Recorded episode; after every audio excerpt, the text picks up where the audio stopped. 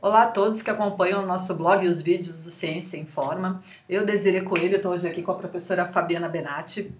É, muitos não sabem, mas a Fabiana, no doutorado dela, ela fez um estudo alta, altamente premiado né, sobre lipoaspiração, saiu até matéria no New York Times sobre o estudo, o doutorado da Fabiana, e foi um. e teve é, resultados muito interessantes que eu acho que vale a pena a gente comentar hoje aqui. Apesar de a gente nunca falar de, de temas, é, é, de estudos específicos, né? a gente fala de uma maneira mais geral, mas eu acho que teve muita coisa interessante.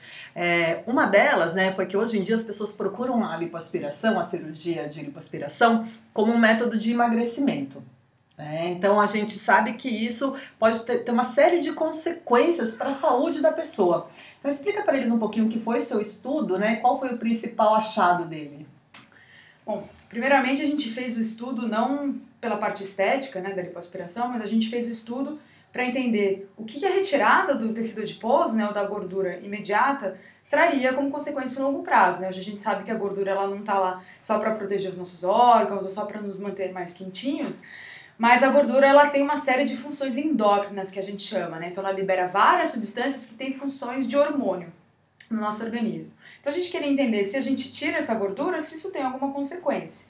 Né? E além disso, a gente sabe também que a gordura ela, ela luta para ficar no nosso corpo, né? Essa é uma questão evolutiva, né? Estamos vivos porque temos gordura, na verdade, porque é uma grande reserva de energia. E a gente também queria entender se a gente tira isso, se isso volta, para onde volta, como volta, o que acontece. É, então, é, essas foram as ideias por trás do estudo. E a gente teve resultados realmente que foram muito bacanas, né, o que justifica, acho, esses prêmios, senão a gente não teria ganhado nenhum. É, então, o que aconteceu? Na verdade, aqui a gente estudou mulheres que a gente neutróficas, né, então que tinham o peso corporal dentro da normalidade, já que a lipoaspiração ela não serve como método de emagrecimento, elas perdiam em média um quilo, né, então não é, não é nada assim muito importante. Então, ela, a, a lipoaspiração ela tem como característica retirar depósitos localizados de gordura. Né? Então, não é um método de emagrecimento. Então, a gente escolheu, né, a gente selecionou essas mulheres, elas ganharam realmente né, uma lipoaspiração na região abdominal, né, então só na região do tronco, e não foi feita a lipoaspiração nos membros inferiores. E a gente avaliou essas mulheres após seis meses. E o que a gente viu é que essa gordura ela era retirada do tecido subcutâneo, né, que é esse tecido que a gente palpa, né, assim, abaixo logo abaixo da pele, da pele exatamente é, e o que a gente viu é que em seis meses a gordura ela não voltou, né? Então esteticamente foi efetiva, né? A cirurgia até seis meses, né? É importante dizer. Mas essa gordura voltou, né? Na verdade ela cresceu compensatoriamente em um outro lugar, que é na gordura visceral, né? Que é entre aquela gordura que fica ali na cavidade visceral perto dos órgãos. É, e a gente sabe, né? É, bom, também estudei tecido adiposo, no mestrado e no doutorado, a gente sabe que o tecido adiposo subcutâneo, né, que é esse quando a gente senta faz as dobrinhas, né, ele não tem relação direta com as doenças, mas o tecido adiposo visceral sim. sim. Ou seja, né, então como conclusão é, uma primeira conclusão do seu doutorado, a gente pode até pensar que a retirada de um tecido, né, uma cirurgia estética, ela acabou trazer, trazendo certo, algum pode trazer prejuízos para a saúde, não é isso? Exatamente. A gente, em seis meses, isso ainda não aconteceu, basicamente, a gente viu pequenas alterações, mas a gente não pode dizer que num, num período mais longo isso não vai acontecer de fato, ainda mais para pessoas, por exemplo, que têm fatores de risco, né? Então, pessoas diabéticas, por exemplo, ou que têm um outro tipo de doença crônica. A gente não sabe porque essas mulheres eram uh, saudáveis, né, dentro desses parâmetros. Outra coisa interessante do estudo da Fabiana foi que essas mulheres, uh, um grupo ele, foi submetido ao treinamento físico, né, durante seis meses após a cirurgia. Bom, depois que elas saíram do período de pós-cirúrgico, elas fizeram um treinamento por seis meses. E conta um pouquinho como é que foi o resultado. É, elas fizeram a cirurgia e depois de dois meses, na verdade, elas começaram um treino. Então elas treinaram por quatro meses. Era um treino razoavelmente intenso, né? Então era um treino aeróbico, um treinamento de força associado. Isso era feito três vezes por semana tinha duração de uma hora, uma hora e meia. É importante dizer que todas essas mulheres, quando elas entraram no estudo, nenhuma delas era fisicamente ativa. Né? Então, elas não faziam nenhum tipo de atividade física regular. Então, metade delas permaneceu assim, fisicamente inativa, e metade delas passou a fazer um treinamento físico.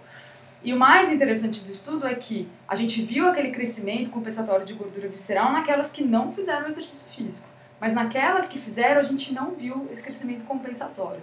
E a gente avaliou a gente controlou, na verdade, a ingestão né, é, de alimentos. Isso não foi alterado, assim como foi recomendado para elas.